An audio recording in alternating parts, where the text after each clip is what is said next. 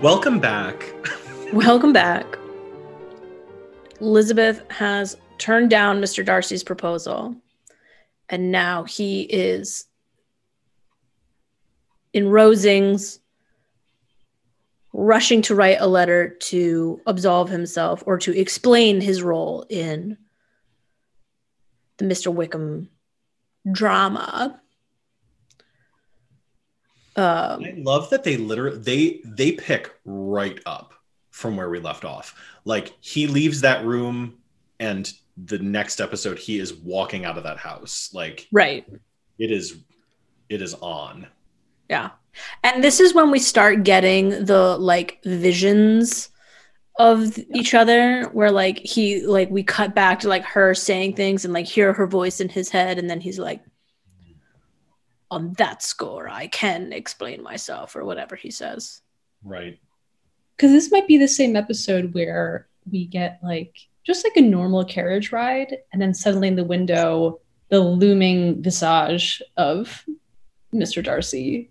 Right. That's allow me to tell you how much I ardently admire and love you. Yeah.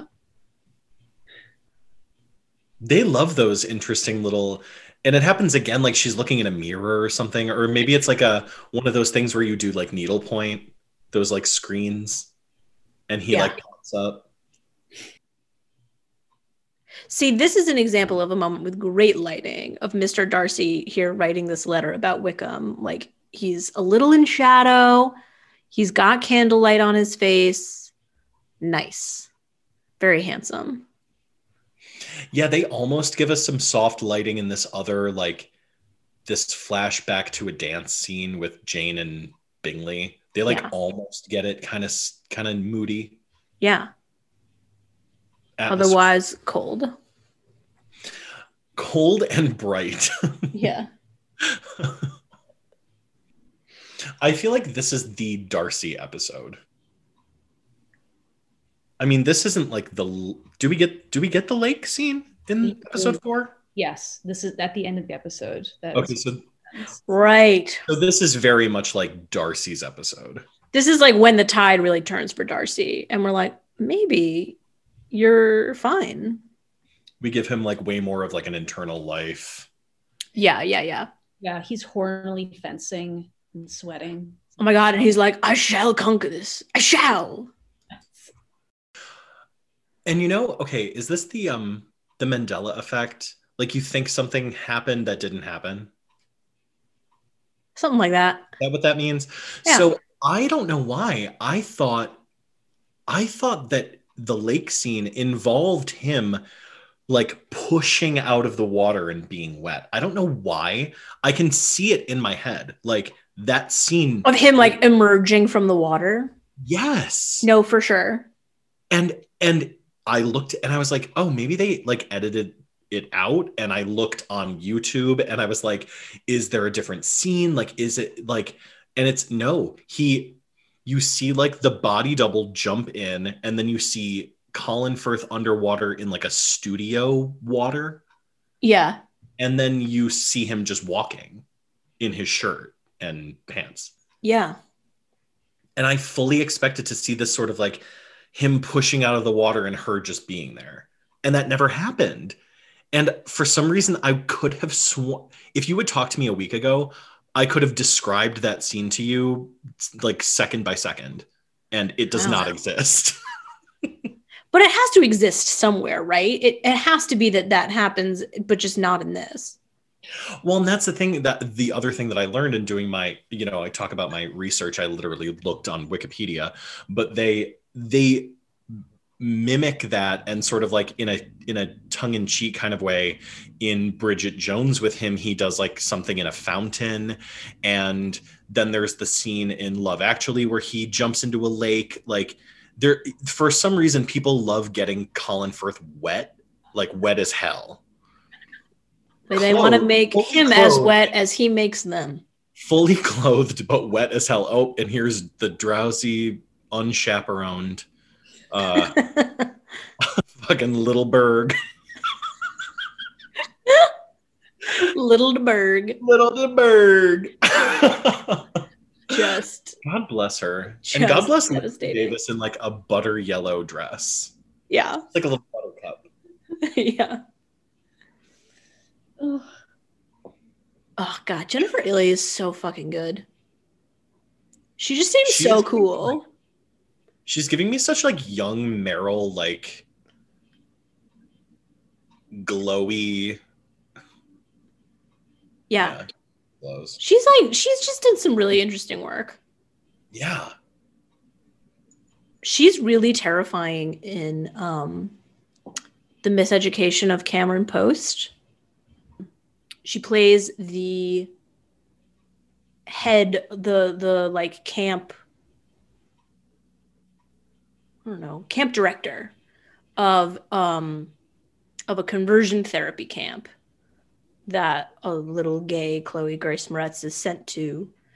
Oh, um so she's this very like severe evangelical woman who's not like loud and crazy. She's like she is like restrained jennifer ehle who is just very like yeah we're gonna we're gonna help you embrace god and and stop being gay.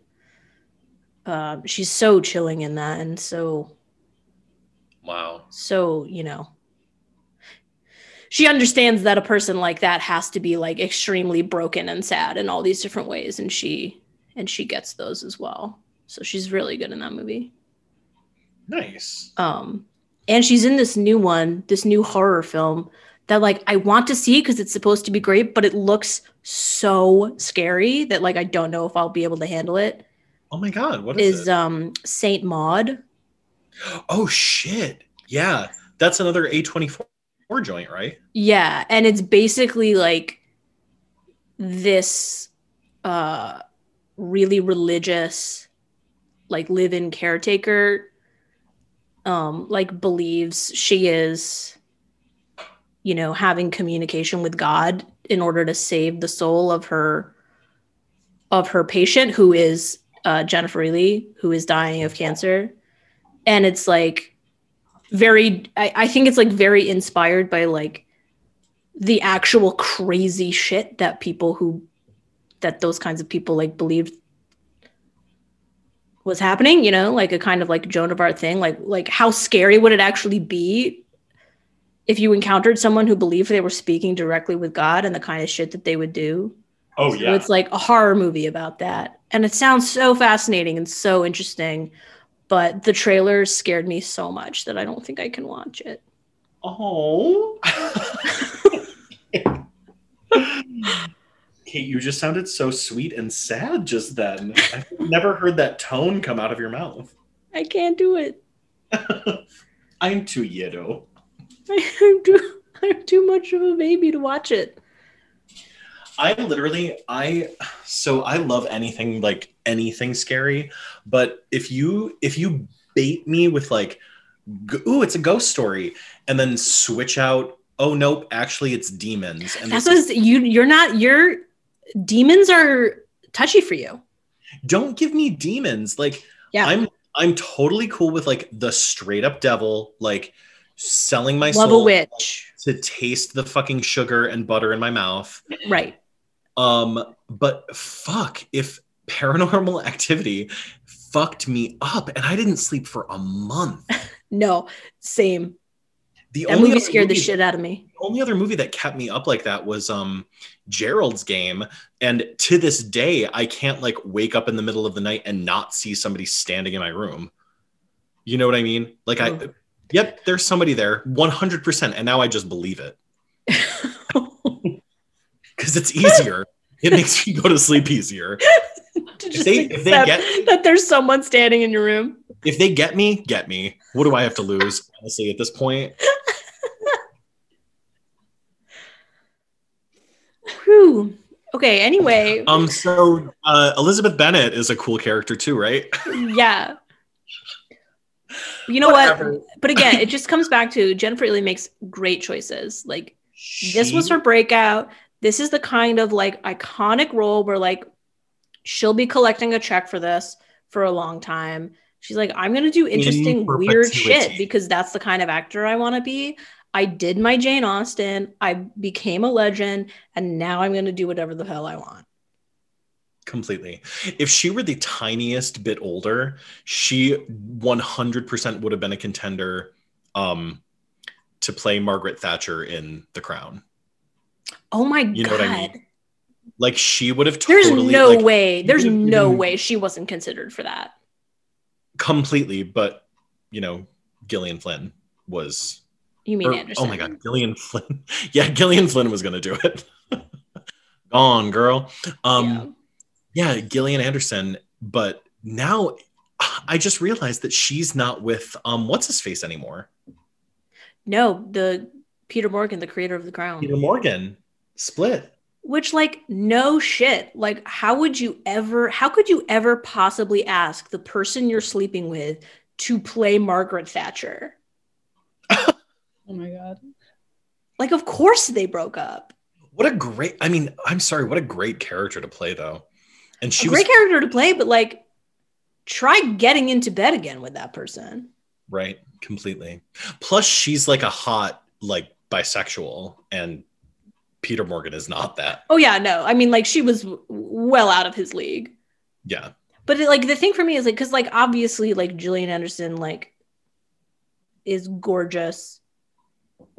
You know, we would all die to Oh, to do anything with her. But like for them to already have been dating and then him to be like, Can you play Margaret Thatcher? what kind of freak are you? yeah. No. Because I bet she was like, this revealed something about you that I'm not into. Oh, about both of them. Neither Well, of them could yeah. look each other in the face after that. Right, exactly. He asked her to do the Margaret Thatcher voice in bed one time, and she was like, that's it. Oh my god. like, that absolutely is what happened. I want you to stabilize my economy, sir. Yeah. You think that's what she said? He asked her to say that. I don't think she did it. He asked her to say it in that voice in the middle of sex. And then she was like, um, we need to talk. Make a deposit into my Bank of England. Oh. No. Oh, I'm so sad. I'm so- Um, literally so sad. Also, but you're so so so 100% right that there is a world where like if if Gillian Anderson had said no, um, it would have 1000% been Jennifer Ehle. mhm.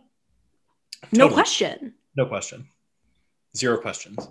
Yeah. Also, the fact that they give they give Jennifer Ehle, the prettiest dress that anybody wears in this entire time in the most nothing scene where they're like sitting at the table. It's this beautiful like like heart pink dress. Like oh my god. so gorgeous. Yeah. And they're like, bye, see you again, never. You're never you never get to wear a color again. Yeah. Go fuck yourself. I do really like that one she wears. She wears it a couple times, but she wears it um, in the confrontation with Lady Catherine at the end of where it's like, like kind of like a black, almost velvet looking fabric, or maybe it's like dark green Yeah. on up top. She looks good in that. These little, That's when she's feeling uh business serious. Yeah, that's like for her like real drama scenes. I'm sorry, Ashley. I keep literally barreling over you when you're trying to talk. Not at all. I, I I was I was just um commenting on in that scene and a few others. She has like these lovely mustard yellow golden gloves. Yes. Basically. Uh, I have you. I, I was I was trying to think about Darcy's clothes pre Mm. and post Little. You know, like like like thi- thinking about color, none of them would have been wearing a lot of it. Because like this was the era of like the classical idea. Mhm. Greek and Roman you know, like here we've like we've stolen all of these nudes from Greece, you know, without all the original paint and gold on them, and we all just want to look like them. Mm-hmm. So so there's that. But I feel like after his little swim, am I am I like did you did you guys pick up on this? I feel like he starts to wear more green or like kind of like earthier colors. No, absolutely. Because there's even there's a moment where he makes a point of wearing green. Yeah, when he goes um to to call on her, he's like getting all dressed up. Right. And he's like he deliberately asks for green. So there's something there that's clearly a choice. Because I'm trying to think of him in the earlier episodes. Like I I picture him as wearing like maybe like a very somber like navy Yeah. but there's not like you don't see that like warm velvety you know earth like kind of green color on him I Yeah, think. no, he's very much like grayscale for the first couple parts. Grayscale. Yeah. Yeah, totally. Yeah, and then he moves to earth tones.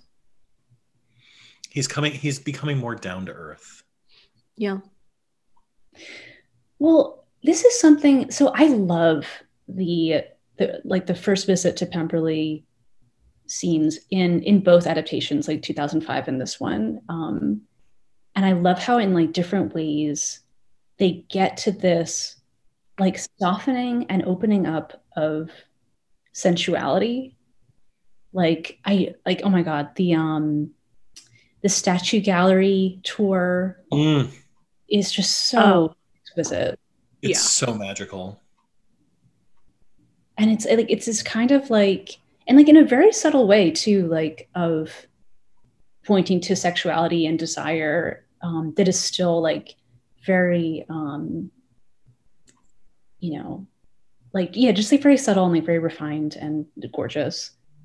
And i love how in this version um i don't know like everyone makes a big deal about him jumping in the lake and like oh my god you know just a sopping wet. Earth is what the people want. But um you know like it's him being in like like pemberley is like a gorgeous house. So of course like it's breathtaking to elizabeth but but also like she really cares about like being outside and like going tramping around getting her hem dirty and like she likes nature. And Mhm. she is like going on tour with her family to like go, like look at nature. So I feel like him. What don't know, men like, to rocks and mountains. Mm. yeah, like he's like seeing him. Like not only like getting like a little like hint of like calling for his nipple through the fabric, it's also like he's just so much more relaxed. Like he can be undignified in this sort of like more natural way. Mhm.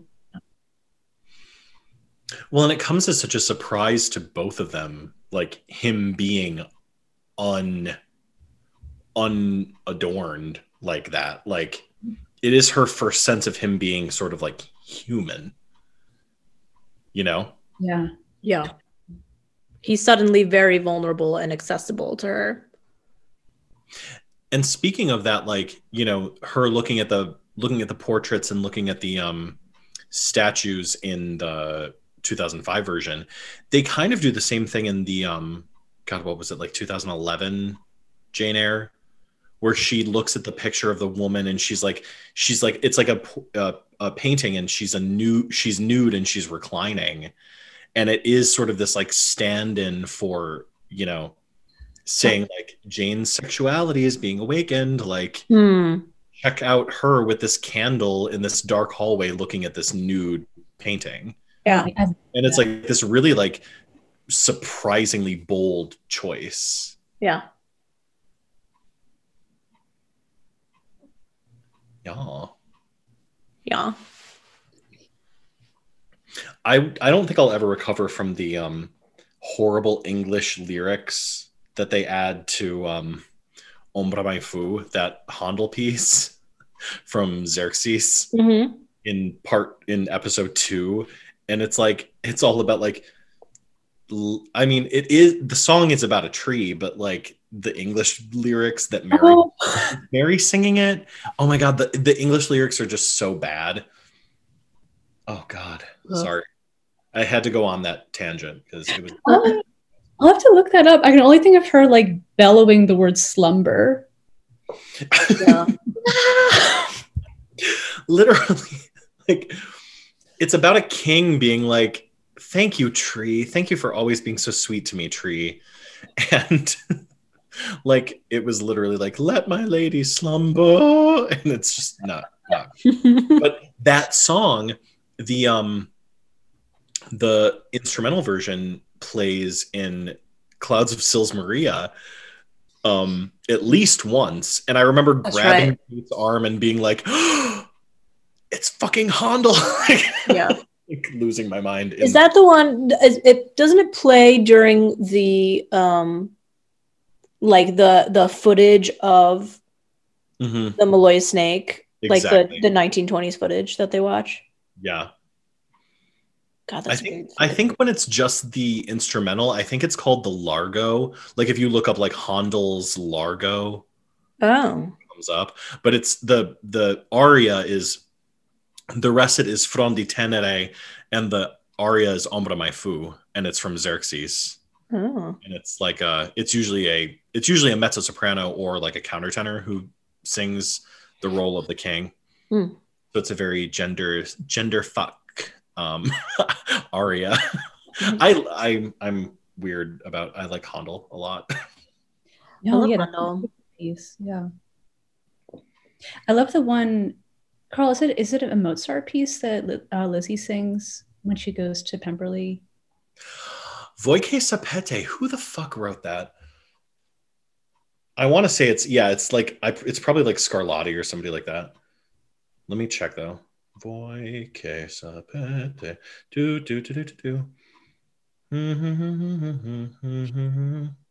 It is Mozart, yeah. That scene. I was writing notes about Oh. it this morning and started getting Yeah. So, like, no, that is absolutely like that is. I mean, that to me, the ability to to to pull off a scene like that is like.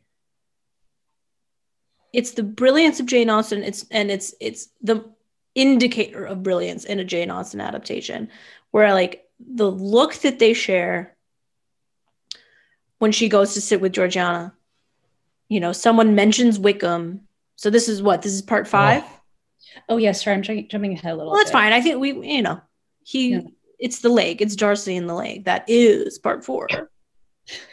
um, Miss Bingley makes like a nasty comment about like, oh, but you miss Wickham because you were, you know, right, and it's like, to, and it's exactly the kind of observed scene that is that is the genius of Jane Austen, and like, is so well rendered in this scene that like she makes that rude comment and the, there's tension in the room. Not everybody knows where it's coming from but lizzie does. And she immediately is just like oh my goodness i left you without someone to to read your music like you've stopped playing we know like darcy we, we know that you've stopped playing because you're thrown off by the comment that was just made but i am going to like preserve the vibe and come over and, and stand over here. So there's just like it's just such a small,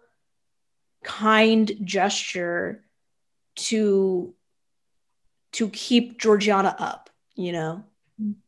Um, and it's the kind of small social gesture that means so much to Darcy because I think Darcy uh, cares so much about not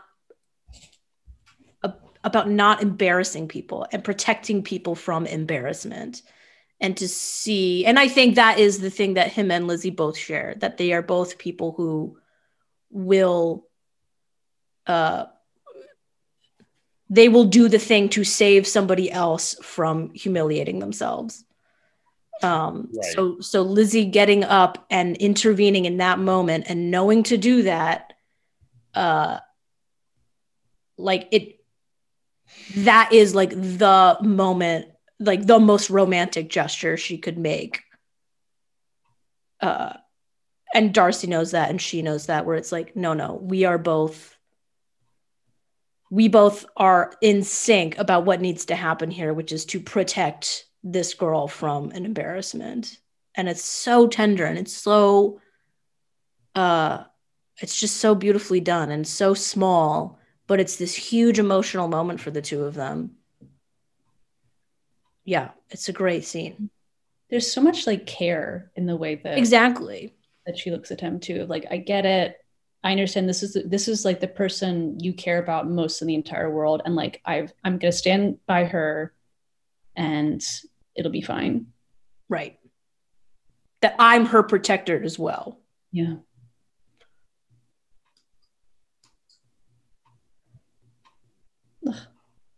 yeah Ugh. beautiful So lovely. and it's that kind of thing you know like it's it's like that like to me that is like probably you know the most romantic moment between them Yeah. um, and it has like and i don't think this is like the same thing in the 2005 version but it's like a similar thing where it's like they you know the darcy stretching his hand after he Oh, walks away from elizabeth it's like it's God. you know it's it's the ability to convey the feelings these people have in in those kinds of gestures you know um that is Yeah. in my mind the mark of a the mark of a successful austen adaptation and it is those sort of like those little things that seem like small courtesies um because you see it in um persuasion as well when he goes he he's been sitting at the piano and he knows that anne elliot is like an accomplished piano player pianist and he moves when she just comes into the room and he's he says something like he's been really cold and short with her and like very distant. And he says something like um oh i've taken your seat. And he gets off of the piano bench. And that moment just like oh my god it like hits me over the head. You know what i mean? It's like so breathtakingly beautiful yeah. to like know somebody on like that level. Like of course she would be the one to sit that is her place in any room because she's the most accomplished pianist. Hmm. oof. Like that's that's where all of the sex happens. Totally. Uh darcy looking at her singing the uh song from marriage of figaro. Like he- just the look on his face like the tiniest hint of a smile that is where like all of the sex lies. Right. And the thing is like like that's it's not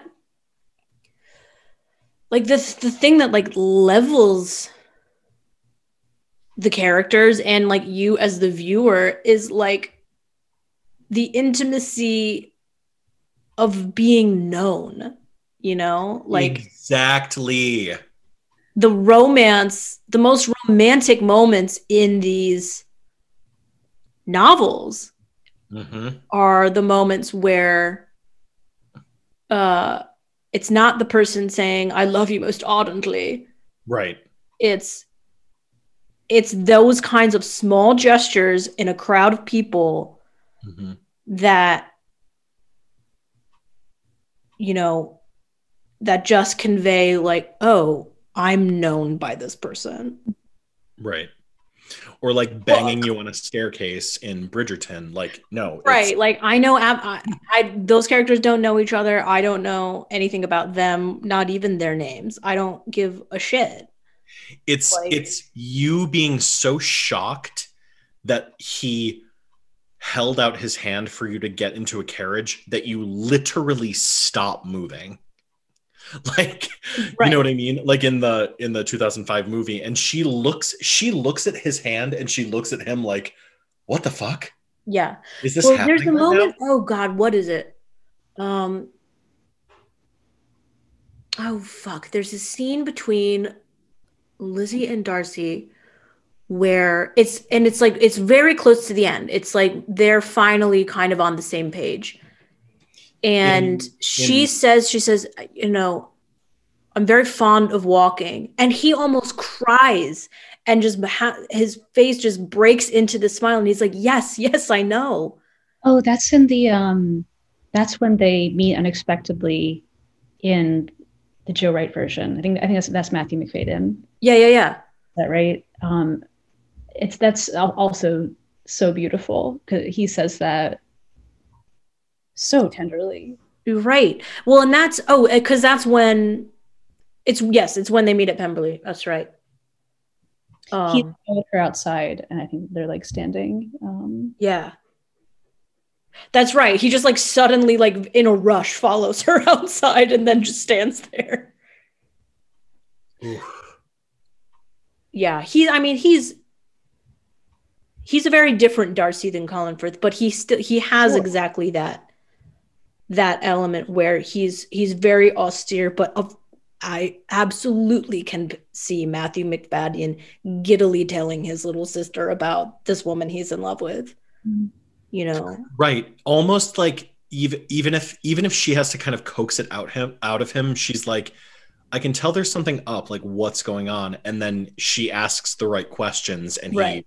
he he basically like divulges all this stuff like oh Right. she's kind of incredible but she hates me like right? no and i kind of hate her too but she's all i can think about. Yeah he's he's got that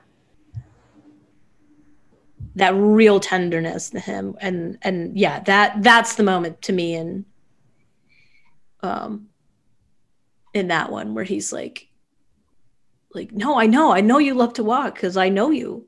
Right. I literally know this about you yeah.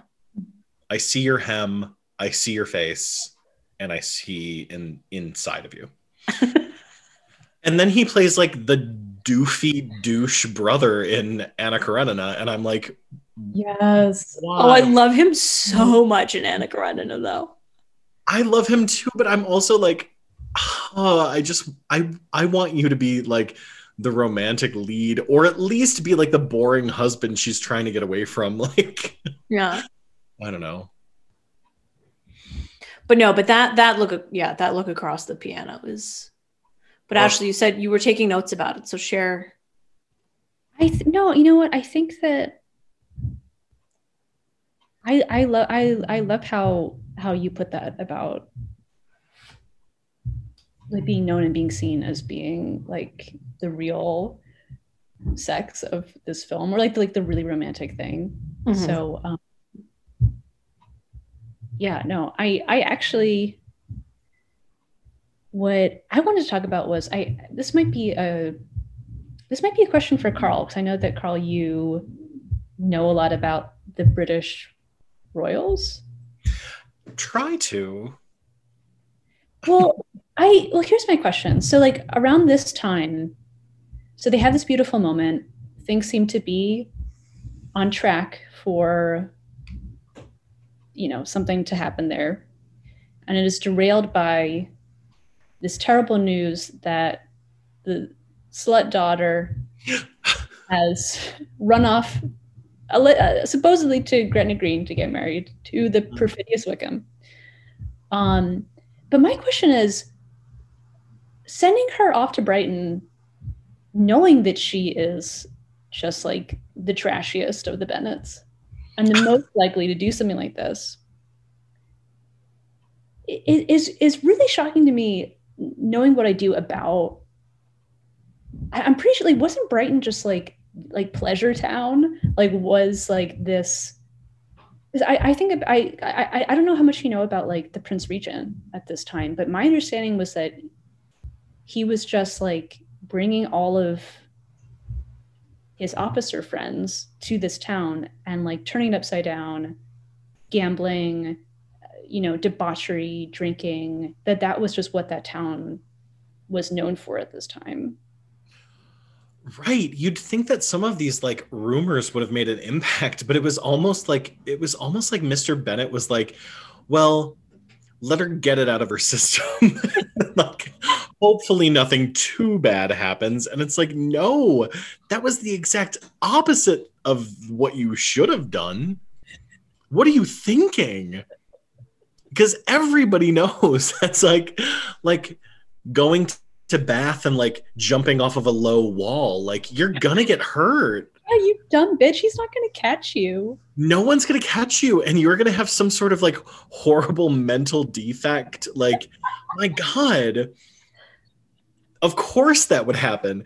I also love the fact that like a short fall like was enough to render you like useless for like five years. like, my God. um yeah no i don't i i i honestly that choice must have been made simply to keep the plot going forward. And i love the fact that like lydia getting a boyfriend is the most tragic thing that happens in this book. Oh my god they're not married and they're talking to each other. Like I mean, I know it's more than that. Like, she should not be shacking up with somebody she's not married to, like, in this point in time. But, like, it's just so funny that this is, like, the thing they spend this entire episode literally, like, sobbing over like getting getting Mrs. Bennet to this John Waters level of camp. Yes. Over He's a pile of ribbons and tears at this point. She's just a heap of bonnet ribbon and frilly things, like a bib of frills to catch. She, she is a bib of frills. that, is, that is utterly perfect. And I love that like Kitty walks into this like, oh my gosh, we have to all read this letter. And Kitty walks in with in her like sluttiest nightgown, like off the shoulder, like tits bared, basically, just like, mm, what's the news? What's happening? Oh, my sister? Oh no. like she takes that moment to like be her, like oh God. to be this gal. Like, give it to me. I turned to Kate when they were like having one of their, you know, just orgiastic breakfasts the next day. or uh, you know kitty says like from behind like the mountain of potatoes she's like well i, I don't think that she's really done, done anything that naughty. It's like she's the only sex positive person at this table. Right. Right. Correct. Completely. Like it is just so funny how much how much time is taken up with this like this whole like i mean i get it. Like yes wickham's a cad. Like he's just using her for sex and he doesn't have any intention of marrying her. Like i understand all of those like in in the period why that is so like scandalous and like oh no one's ever going to talk to us anymore. This disgrace will ruin our entire family for the next like five generations. Um but it is it's just so funny to me to be like wow like god i ruined our family like at age 13 like real quick if these are the standards we're going by. You know what i mean? Right. oof oh yeah. Heaven forbid. It's interesting because like there is that reality and and and I'm glad you know I'm glad that like so much of this adaptation is taken up with that because then you know I, I think it's kind of like skimmed over quite a bit in um the more recent film version. And you don't really under like get the full weight of what is at stake that like not only will Jane not marry Bingley or Lizzie right. Darcy but maybe none of them will ever be able to find anyone remotely respectable um, right. and and they will just be poor and lose their house to the Collinses. So um so there is that reality. Totally. But but it's also like I don't know. I I also love in this version just how you know as I've said before with like um with Lydia how she's just like she she is so out there and like mm. she just her tits are like constantly like flying out you know, she's just so she's just such a like sexual presence. Totally. And what I hate about so one of the and I'm, I I don't really want to go down this road, but like one of the many things that I hated about Bridgerton or stuff like that is that they present Austen's world as like, oh my god, these girls, these girls don't even know that they have vaginas. they don't know what it is. Yeah. It's like they've never they've never taken their pants off, like their underwear in their entire lives. And now, you know, you meet the the Regency rake who tells you what masturbation is. Um, like on the street, like they're like having like a chat, and he's like, "Sorry, I like I, Carl. Have you seen Bridgerton?" No, I haven't watched it yet. There's, a, I'm just like, if you'll indulge me, they're like having a conversation about like something totally innocuous, and the romantic hero just like re- like this really like shoehorned in segue into um like oh so you know like what masturbation is right just what and then like the next scene is like her doing it for the first time and having this fantasy about him i was just like what like Like, I don't need you to tell me where my pussy is. Let's be frank. anyway this is all a long way of saying that um i think that it often gets lost in thinking about this very you know in many ways like very oppressive restrictive time that, that people you know like there's nothing new under the sun Right. No, thank you. And it, you know, they do it so well. Once again, another thing that Mad Men did really well. Like when um Kiernan Shipka, um, oh my god, what the hell is her character's name? Sally. Sally, like just instinctively is watching, you know, she's watching like the love boat and she's sipping on a cream soda, like just instinctively like does that and doesn't know that it's like necessarily like, you know, I don't know, I don't want to say like wrong, but like definitely inappropriate to do if you're not alone.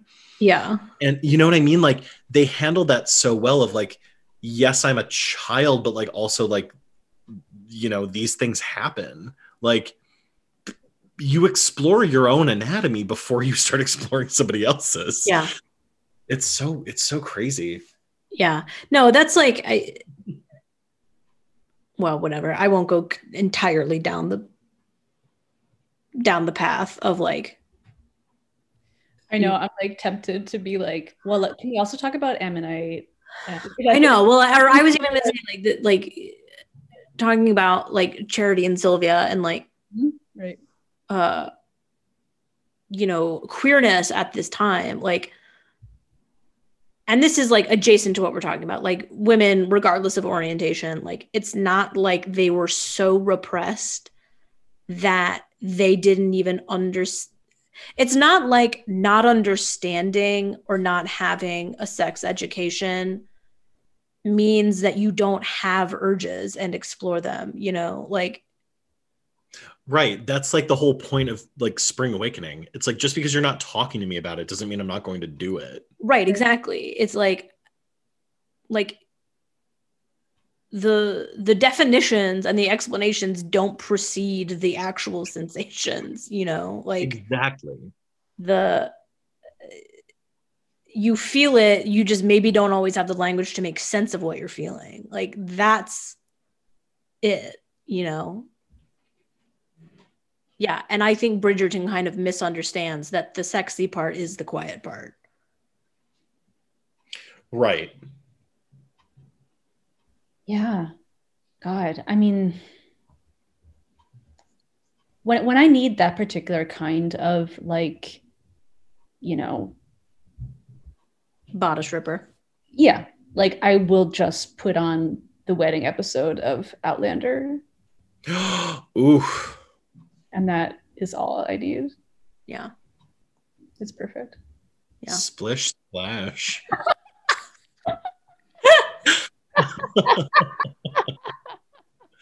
well, like that, like there's nothing wrong. Like again, not ev- everything doesn't have to be the same kind of entertainment. Like that is 100% there for when you need that. This mini series is here for when I need a six if it, when I need 6 hours of consistent Jane Austen. When I want 2 hours, I'll go to the 2005 movie. You know what I mean? Like mm-hmm. Right. if I want 4 hours of really insufferable Jane Eyre, I'll go to that mini series. We can have everything. We don't have to choose. We can, you know what? We can have it all, and it doesn't have to be this or that, guys. You know what I mean? Yeah. Yeah. There are very few boundaries left. Thank Christ. Yeah. The scene that I'm at is, you know, she's learned, I think I'm in part five. She's learned about, um, oh no, I'm in part six about really? Lydia and Wickham. She's so upset. And she's in this like beautiful, like rust colored dress, Mm. like the top of the dress, or like maybe it's a little jacket over it, but I don't know. It's a really lovely color. Ashley knows I love I love a rust. Oh yeah, Mhm. that's a good color for you. Um, I also, well, in part five, I really appreciate, um, I love Mr. Bennet's line when he is like, so f- he's just fed up and he's just done. And he's like, I'm locking you bitches in this house forever. Sorry, kitty. No. He like makes her cry. he makes her cry. And he has this amazing line where he says, You are not to step out of doors until you can prove you've spent 10 minutes of every day in a rational manner. And I was like, you know what? That's good advice for us all. Honestly, true. Oh. You know, in these COVID times, as all of our brains are just like melting, I think that's a good litmus test. Like, can I, am I allowed outside to talk to other people? have I done 10 minutes of like rational thinking right now? Yeah, right. Have I? Have I? Oh God. Yeah. I love this like Elizabeth Wickham scene where she literally spends oh. one minute going, I see you, bitch. Yes, yes. And he's like, Oh, what's up? And she's like, Oh, I talked to Mr. Darcy. And you know what? He's actually a good guy. Yeah. Oh, we're brother and sister now. So I'm literally going to speak to you like you're my brother. I Yeah. see your shit. You need to stop acting like a shit get your shit together, Yeah. bitch. Oh my god. Also, like Lydia, like writing letters home to be like, "Mhm," and then Wickham and I ran away and fucked. Oh my like, God. Lydia, why are you writing to your family about this? You crazy slut. And like him just like riding his horse around them, like like, I love that. no so than to be like, have you seen me ride a horse? I can ride a horse. Isn't my husband an excellent horseman? He's really doing little tricks. Yeah. Mhm. Oh my god. So cute. Oh, just No. riding around while they chat. I love that scene between Lizzie and Wickham, and also this. You know, this is the episode um, where we get this final confrontation with Lady Catherine de Bourgh, and So great. It's so beautiful and Oh, like such a great is- scene. her the way that she holds her ground you know i mean like it, it's delicious to see her talk to wickham that way but even more so like this is for me like how you this is what being a grown-up looks like Mhm. you're she you know she's not she's not rude to lady catherine who is being abominably inappropriate and invasive and um ill-mannered you know she's not rude. She's not shouting at her um she but she's just like is not giving an inch Mhm. and is just like you know like always like a, like a couple steps ahead of her.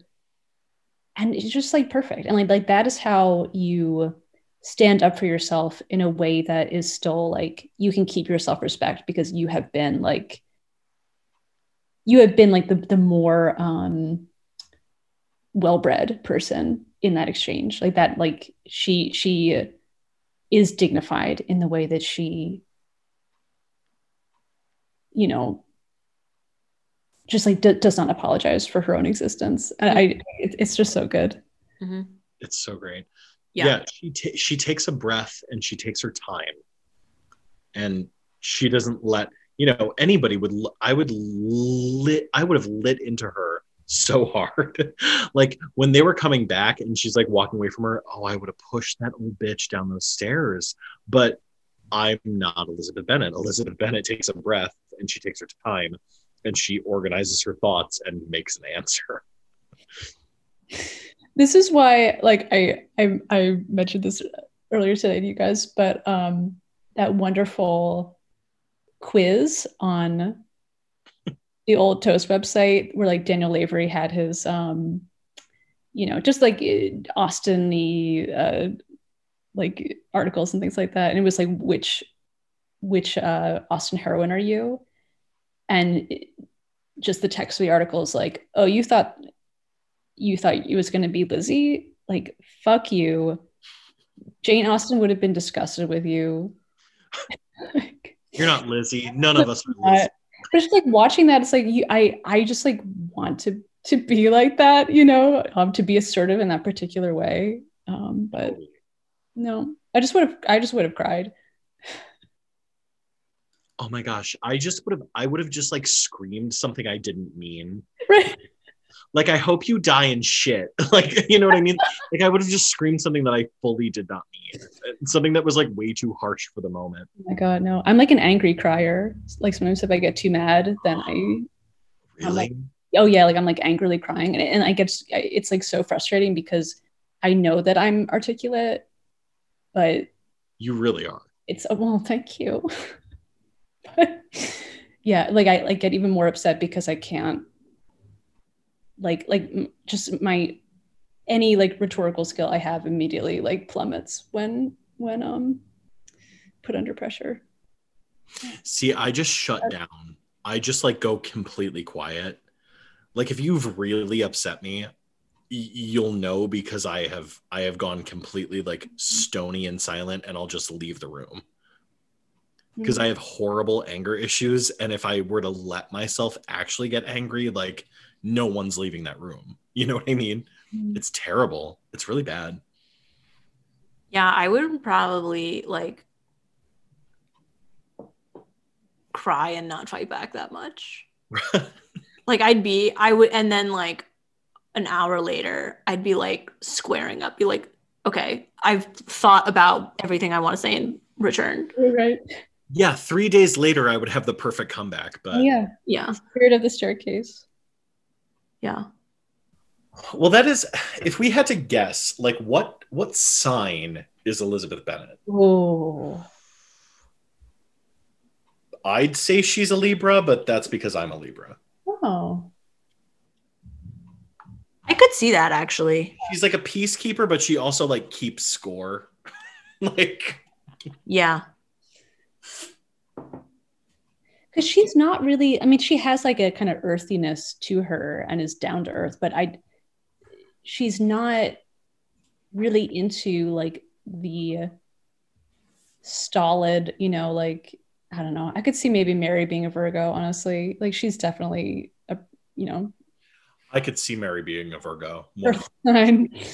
um and like you know she likes like she likes to go to dances and and balls and Yeah. I can see that as she being just like, she purple. likes to do like what she likes to do there Yeah.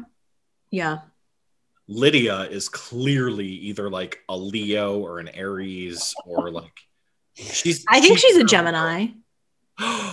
no really Well, maybe not because she like doesn't have multiple personalities. She just has one that's very loud.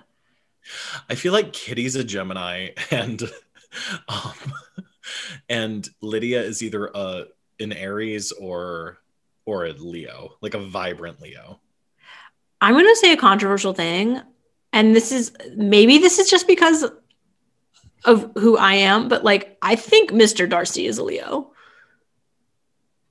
oh shit see i see him as like a gemini No, see, I think Mr. Darcy he prides like loyalty is his number one thing and performance of loyalty is a very important thing to him Oh shit.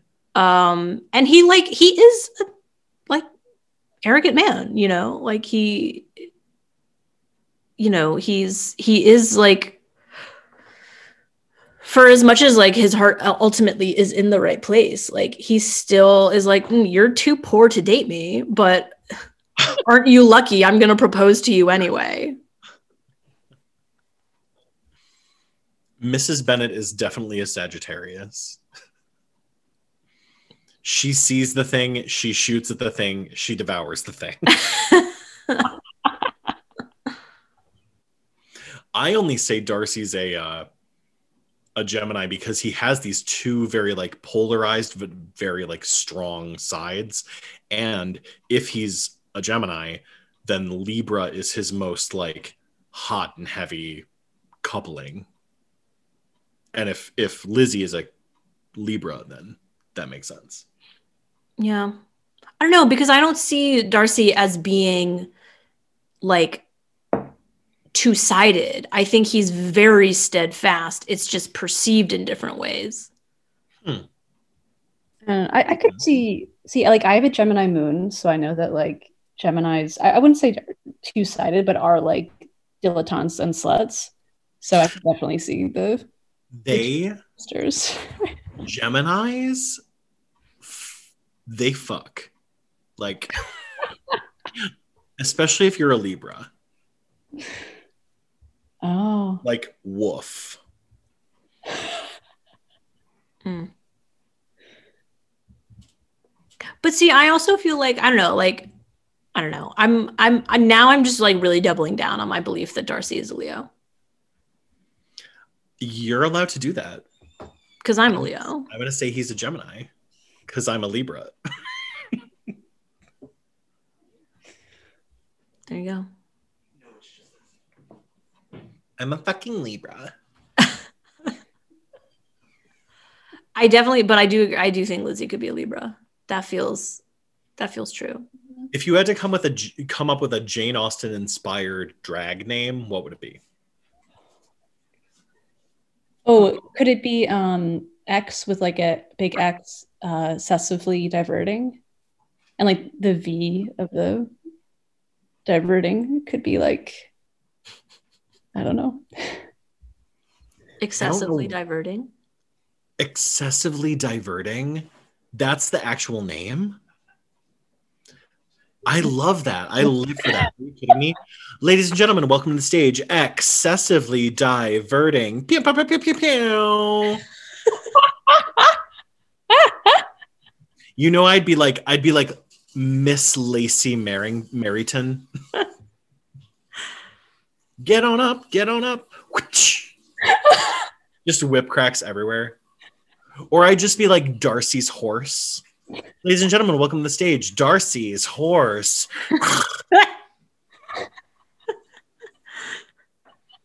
no. Don't you think? Yeah.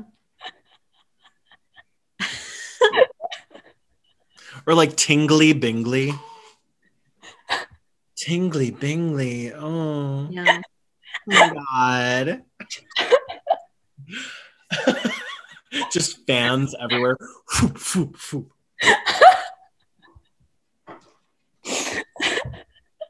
You're not keeping it tingly if you're not keeping it bingly.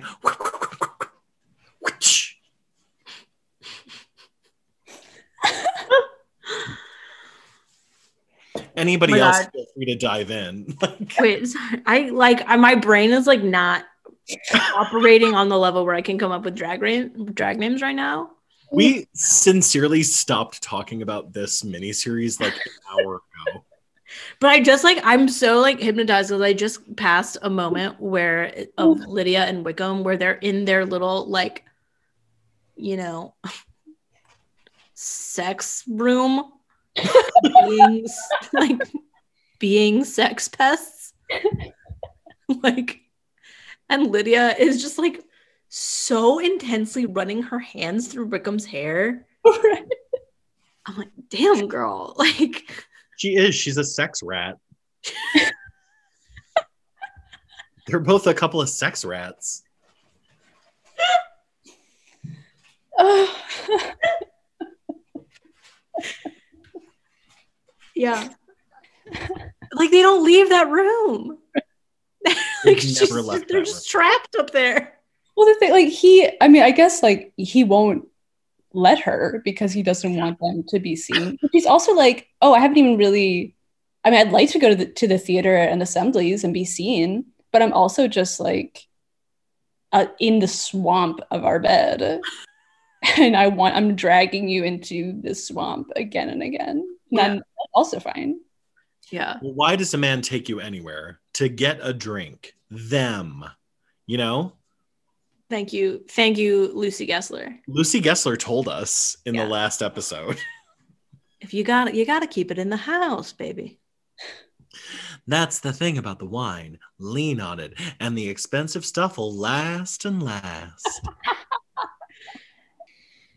My God, these Um, ben- these Bennets.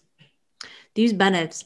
I will say, like, and I'm not trying to like pit two successful women against each other, but um I think overall the Catherine De DeBerg Lizzie confrontation scene in this one is the superior one. It feels longer, it just feels more substantial and more of a turning point than it does in the movie. Like in the movie, it feels like, okay, this is just like another step on our way to the ending. Um, but Completely agree.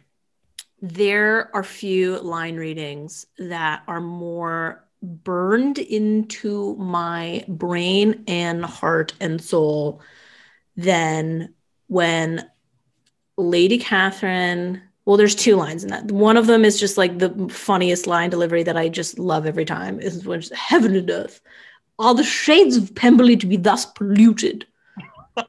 uh, which is in both versions.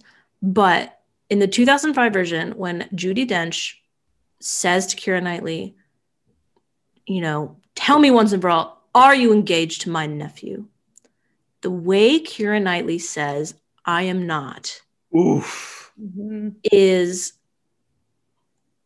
like I can hear it. I will not try to, you know, attempt it. It is the most like like suddenly sorrowful thing.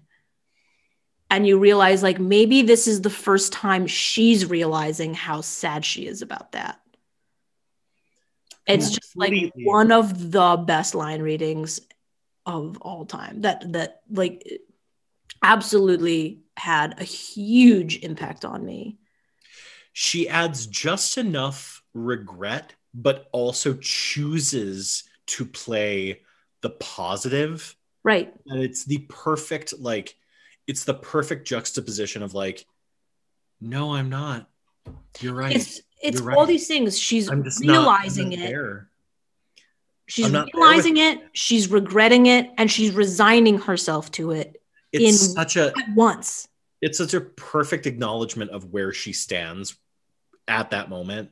Yeah. It's so funny because i think the mo- the thing that like the one line that sticks with me from that version is the line that comes like right after that is when she's like um and you'll you promise never to like enter into such a right. whatever whatever. And she goes she goes i cannot and i never will. Like something about how keira knightley says like yeah. I'm not promising you that I'm not promising that, and I promise you that I never will promise that. And it's Yeah. like she, the thing. Okay, we were talking about shorthand before.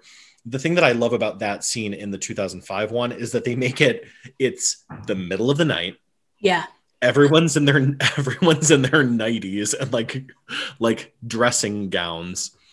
It is so unexpected and so out of completely left field, out of absolutely nowhere and she just barges into their home and starts demanding these things of everybody um that you do get that sense of like oh my god this is so like off the this is not at all something that should be happening right um and it's so urgent it's so urgent you're so right about that. And in the miniseries, they give you enough time to sort of be like, everything she's saying is really shitty, but it's we only know that because we've spent five and a half hours with these people.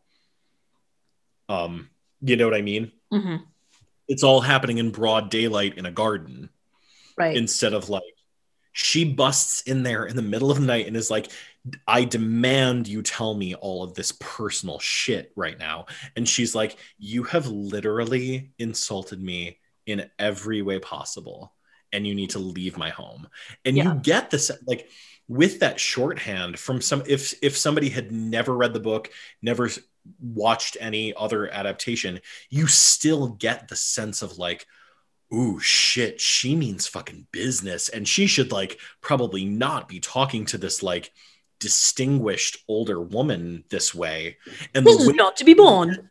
when Judi Dench is like, I have never been thus treated in my life. And she, you, Yeah. you didn't even see her, you just hear her saying that. It's like, right. And it's like, ma'am, you literally are here at midnight. Like, get out of my house. like you literally barged into these people's houses. Like, how would you like them to treat you, ma'am? you didn't come over for tea and just said a couple shitty things. You literally woke up, woke up your carriageman, your footman, and your driver, drove over here, woke up my butler and my maid, Yeah. walked into my house, woke up my entire my five sisters and my fucking parents. Like, you know what I mean? Like truly the most Jane Austen version of like, ma'am, this is a Wendy's. Just like, tell me everything that's happening in your life. Just like, I've literally been asleep for five hours. Like, what would you like I'm me to do? so right now? groggy. I I'm so groggy and like I have only been dreaming about your nephew. So like just stop talking about your nephew. right. Like I I just finished hour three of masturbating about your nephew. And now here you are in my home. So I slammed my clam as hard as possible. what am I to do now? You showed up right on the moment of arrival. So I must ask you to leave. So please fucking beat it. yeah. It's what okay, so the Greer Garson version, I, I promise I will not mention this version again. They literally have like a redeeming arc for Lady Catherine de Bourgh where she literally leaves that conversation and Darcy pulls up in his carriage and is like, What are you doing here? And she's like, I just told that bitch off, blah, blah, blah, blah, blah. And then he's like, oh no, I can't believe you did that. And she goes, she's right for you. She's like the gal for you. She she didn't let me get away with any of my shit. It's so awful. Oh, She's literally like terrible. she's literally like I just I just tore that whore to pieces. And you know what? I respect her. she's all so yours. bad. It's so like it's so completely like whatever that movie was like 1941 or whatever. Like it is so so bad. Oh my god. Unbelievable. I was like, don't make her like a good thing now. Don't make her like the Yeah. fucking fairy godmother of like no. she said she hated me, which makes me think she's the right one for you. Right. Yikes. Yeah. Um well, and then like going like so then the next big thing to happen is like them like just declaring they're in love with each other and, and getting Yeah. engaged and all that. And this to me is like a very this is like very kind of you know well I guess like maybe I don't know that I mean this what I'm about to say, but Sure. you know how when we talked about Jane Eyre, how like the kind of like litmus test to understand the difference between adaptations Is, is the proposal scene. is the proposal scene. Yeah. It's kind of the same thing with this, Yep. where and even though we're only talking about two adaptations, I feel like the tonal choices of both adaptations are most you know clearly divided in their approach to this proposal scene like the the kind of like f- you know thesis of both approaches because like in this version like the second one in this like this the right, sec- right, right. Yeah, no, that's what I mean. That's what I mean. Like in this, it's very understated. They're walking down the lane with Jane and Bingley, who've had their sweet scene. Yeah. Is you know sweet in this and sweet in in the 2005 version. And then you have like Elizabeth and Darcy just kind of like walking down the road in the middle of the day, and they're like, "Yeah, no, like he's like I'm, I'm, you know, if your feelings still are where they were last April, whatever. But it's like it's very kind of incidental, you know, Mhm. and that's very lovely in its own way. And I really there's I I, I really like that, and it's very appropriate with with the tone of the whole thing, in the same way that in 2005 when it's the break of dawn, Oof. here he is Coat flapping. coat flapping, you know, Chest. stomping over the hill. Like Yeah. it's the idea of And she's just like standing there in her dad's coat, like right, and it's it's, but- it's just beautiful moment of neither of us have slept. We They're are both connecting with- obsessed thinking about each other. they're connecting with the land that they're standing on. They're both just like part of the earth. Yeah. Um, and it's this beautiful, you know, external Yeah. thing. Um, and the emotions are still kind of subdued, you know, they're not, the dialogue is not particularly more effusive. I mean, he says he, I mean, and that I th- it's the most beautiful line reading Matthew Macfadyen does is the, is as he trips over saying, I love you to her. Yeah oof. Oof. Oh my God. Give it to me, Kate. Say it. No, I'm not, I'm not going to attempt to recreate it. Um, Well, he it's too sacred to me to try. it's too sacred and i i do i love the way that you're talking about this because each one is so good and each one makes so much sense in the piece that it is a part of Exactly. I don't think one is better than the other. It's just they are Mhm. both completely appropriately tuned to, you know, the approach to the piece. whereas with jane eyre i was i was very harsh and like this version is good this version is bad da da da da da like talking about like seven different versions of the same thing Well, but that, but like, but that but even so, like the problem. I mean, the problem with the proposal in the Jane Eyre miniseries is that like it's literally the least romantic thing. He's just trying to like placate her and calm her down. It's not But- romantic at all. the piece like dared me to do that Yeah. um but this one it's like here is one one pride and prejudice that deserves six hours takes six hours and feels very like straightforward And it's just very quiet. You know, it's a very quiet emotion. and here's the other one that's very evocative only needs two hours and they use a ton of shorthand because you only have two hours and mm-hmm. they knew that they had to get the same job done emotionally that the six hour thing that is that made a huge impact did. Like it it it did the damn job. So we have to do the same job in about two hours and like 10 minutes ish Yeah. um, and they said well we don't have the lake scene. We don't we're not doing all that shit.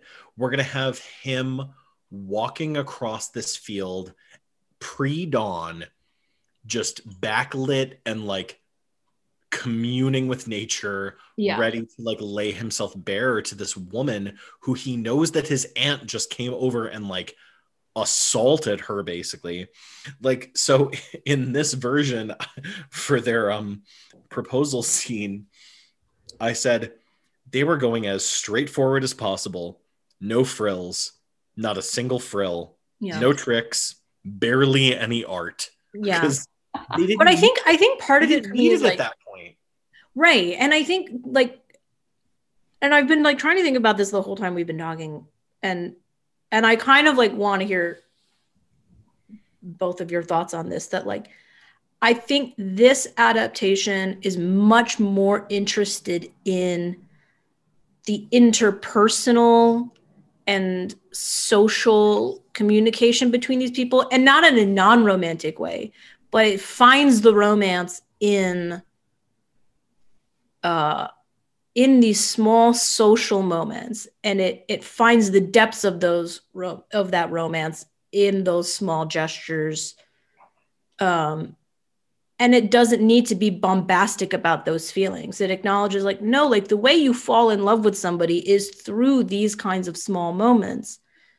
Whereas and there's like there's way just way more interior scenes. There's you know it's it's just much more about how each single character relates to the others and the sum of those parts.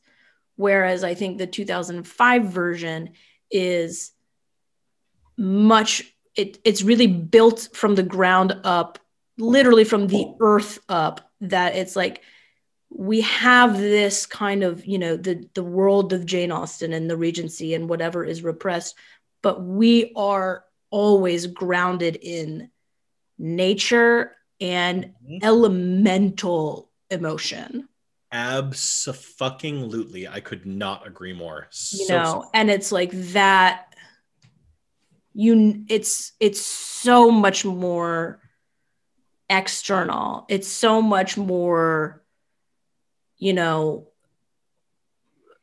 romantic in this in in the kind of literary sense of bowing before the awesomeness of nature.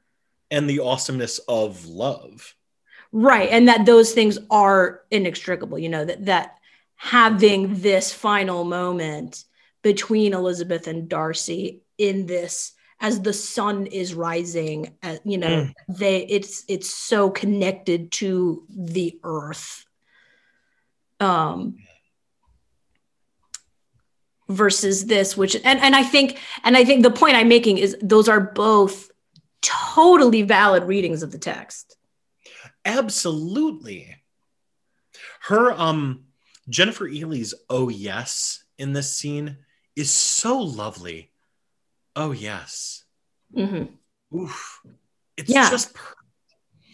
And uh, like like you were saying like you, you don't get you have to sort of ground it in these sort of like almost like guttural emotions in the 2005 one. You don't have as much time to build on like the language. So like you get elizabeth standing up in the carriage looking at pemberley for the first time and having this like laugh cry this like sob pop out of her. Yeah. That is equal parts like it's hilarious that this guy proposed to me it's hilarious that i said no it's hilarious that he is this fucking rich i cannot believe i said no to that like you get all of that in keira knightley just going huh. and it's Yeah. this like it's this like sob laugh it's like Yeah. unbelievable yeah but yeah, no, you're complete. I, I'm like, ooh, yes. You've got me in the palm of your hand, Catherine. Keep going. but no i just think like they you know and and and and there's sacrifices made in both you know like you there's there's moments truly romantic moments in this miniseries uh, but they're achieved very very differently and they hit you very very differently in much softer ways Oh yeah, and, you never. and it's much more like as Ashley was saying, like at the beginning, that like this version is much funnier. It has a better sense of humor, and it's just much more of an homage to how Jane Austen used language and how well she understood the way people related to each other and spoke to each other, and the subtleties of socializing. Uh, and that's all there. But what is also there is the depth of feeling that is at the surface in the Joe Wright version. And I think they just, you know, they're it's it's it's a case of two adaptations that are just just coming at the text from from different directions in the same way the text changes every of Shakespeare changes every time a, a new director adapts it you know completely. Um They- which again just all to me comes back to what ashley was saying before that like anyone who is trying to you know say th- opt for one reading of jane austen at the expense of the other is uh is is is uh you know trying trying to rescue her from certain interpretations as you as you put it. Um i th- is just a discredit to to all the things those the story can do I yeah. I, I also think I mean I okay, I love what what you said about both adaptations. And I think that the difference with this particular scene um, as as as compared to Shakespeare or even that that scene in um, Jane Eyre is that I think that Austen summarizes like the narrator is just kind of summarizing and skimming over a lot of the actual exchange between them yes I, I don't remember exactly. It's it's honestly been a while since I read the book, but it's not like other moments of the book where, you know, there are these terrific lines that that we all kind of know and and, and like to repeat and, and then to see um, Yeah. interpreted and acted out in different ways. But this is such a private yeah So, you know, how, however, you know, however it's taking place, um, you know, and and and I, I, God, the 2005 version is just the most sumptuous, gorgeous, affecting thing like maybe I've ever seen. But I also love how this can be imagined and and their dialogue can be filled in in this certain way. Like while they're walking Yeah. a little bit behind Jane and Bingley, and they're just like like there's this beautiful golden light. It's like afternoon. It's autumn.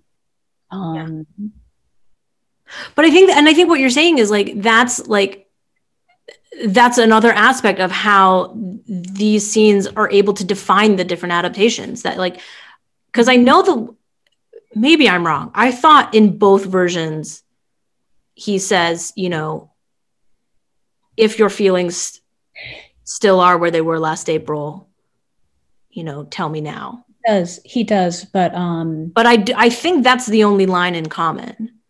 And it's just it just works so well that like the conversation in this adaptation is written to meet the tone of this adaptation and the context that it's in and that writer andrew davies is, is really able to kind of cement what he's going for in in how he wants to tell that couple's story whereas in the joe wright version um it's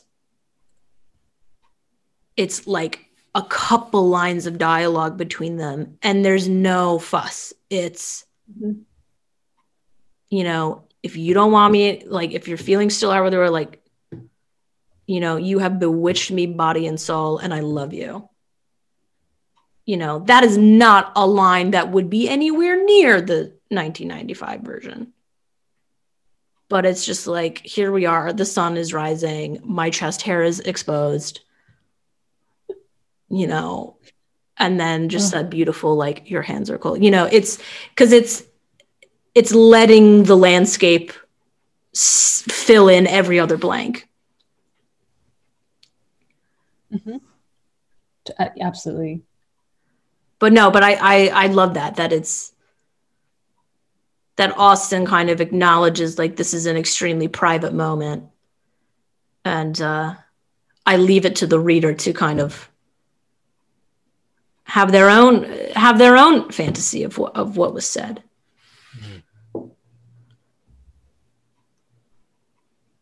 Yeah, and they're both totally valid, uh, just lovely ways of imagining this this very like well earned moment. yeah yeah Well, and that's that I think is like the biggest takeaway from us, you know, looking at both of these things, or not even just both of these things, because there are there are other adaptations, and like we've kind of um talked about a couple of them, but you know, basically it's come down to like the 1995 versus 1995 miniseries versus the 2005 movie, and they're both they have to do the same job when you get to the goal like the end point but the process the the, the processes have to be so different. Um because one of them is a television miniseries. You have a you know um the amount of time the budget the whatever um not knowing whether or not you know people are already familiar with the text or whatever. And then you have the same thing for a different budget. It's two hours. Who knows who is familiar with the text? What do we have? Like what is the language we use so the six hour one really gets to use language and character development and all of that stuff. And the two hour film gets to use visual, visual, visual, plus like a little bit of dialogue and like maybe not so much character development in, in, you know, insofar as like the impact is made by these, these really bold choices. Um, like acting wise direction like that kind of thing. You know what i mean? Like that squeeze of the hand and like her getting out of the carriage and crying at looking at the uh pemberley and just oh the fucking rosamund pike like coming back in like not seeing the proposal but just seeing her reaction to the proposal. Yeah. holy fuck! Who thought of that? Yeah. you know what I mean? You just come back and see her crying and saying yes. Like, that's fucking brilliant. Yeah. Anyway, Yeah. they both do such a great job at getting to a really satisfying, wonderful place for the audience. Yeah. And we could not say the same thing for Jane Eyre. No. Oh my god, it was so funny though today. I was talking to my my dad and I was telling him that we were we were recording about Pride and Prejudice today and he was like, "Oh, you know, we were watching that on on TV the other night, the the movie." And she's like, "And your and you and your mother was so furious because they ended it before the last scene." And the last scene in the 2005 being, you know, them on the little dais outside of his uh, outside of Pemberley and Yeah. they're both you know in in pjs and the whole mrs darcy as he kisses across her Oh. face um and they guess when my wherever they were watching it on tv they the movie ended before that scene What the fuck? and i was like and maybe you'd i maybe i'm giving this news to you too but um there are two versions of that movie the mo- the version of pride and prejudice that was released in the uk Oh, I- I did know not this. have that scene yeah uh does not have that scene um Where does it end? Like I'm trying to think what the i think it ends Because they said that it was like undignified. well i i believe it ends with the your hands are cold moment but maybe it ends maybe it's different because that would mean you don't get the um the don the final donald sutherland scene Hmm. but uh they added that scene of him kissing her uh for specifically for American audiences because they didn't think American audiences would tolerate uh Right. that movie ending without them kissing I had heard that. and I just like relayed all this to my dad, and then he like then called into the room and explained all this to my mom, and she's like, "They were right." they were. I mean, why else do why like why it's not like oh those like dumb Americans don't understand subtlety. You know, it's like we're we're watching a romance. And I mean uh, also like that is just like such a like lovely lovely touching scene. Right. Honestly, like for anything else, I'd be like, how dare they put that in? But like there, it's like, ooh, no, this is really, really beautiful. like, I'm No, so glad yeah, this exists. it's just like very lovely, and it's like the way you want that story to end. hmm Like sorry, I'm like made of flesh and blood and come on. Right? Like, God forbid, I want to see Keira Knightley and Matt Macfadyen kiss. Well, and the whole thing of like them both, it's so stripped down. It's so like intimate, while at the same same time being like super grand. Like Yeah. it's just beautiful. Yeah, the swans. Swans. Then, meanwhile, the ending of this. It's it's not it's really not romantic. Everyone is looks so miserable to be at this wedding. Not even not a smile among them. Not one. Kind of look look yeah, at the, yeah, the and uncle are the literally the only characters who look happy to be there. it's so strange to me. I'm like, why are you mad? Why does this seem so painful to all of you?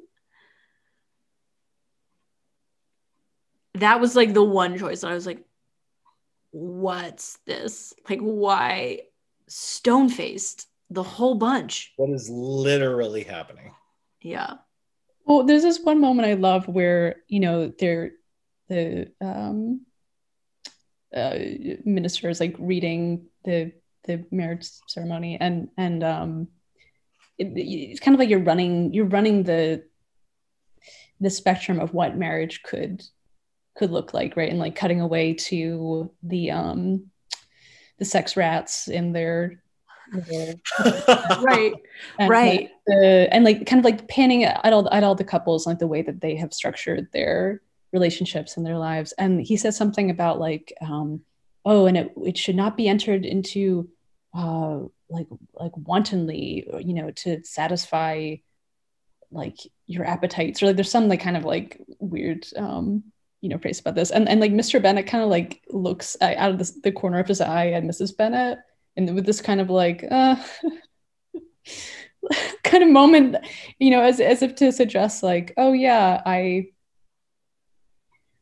like I, I married this woman so that we could have sex and now i don't like her and think that she's dumb and just like make fun of her all the time Yeah. Splish splash. Splish splash, honey. Oh my Let's it. god. Well, Pride and Prejudice. I'm glad we did this. Yeah. i love this thank you guys so much for having me i i generally i, I really loved your show i would i would still like it even if i wasn't like obsessed with gate so Aww. God. I'm very happy to have spent this time with you.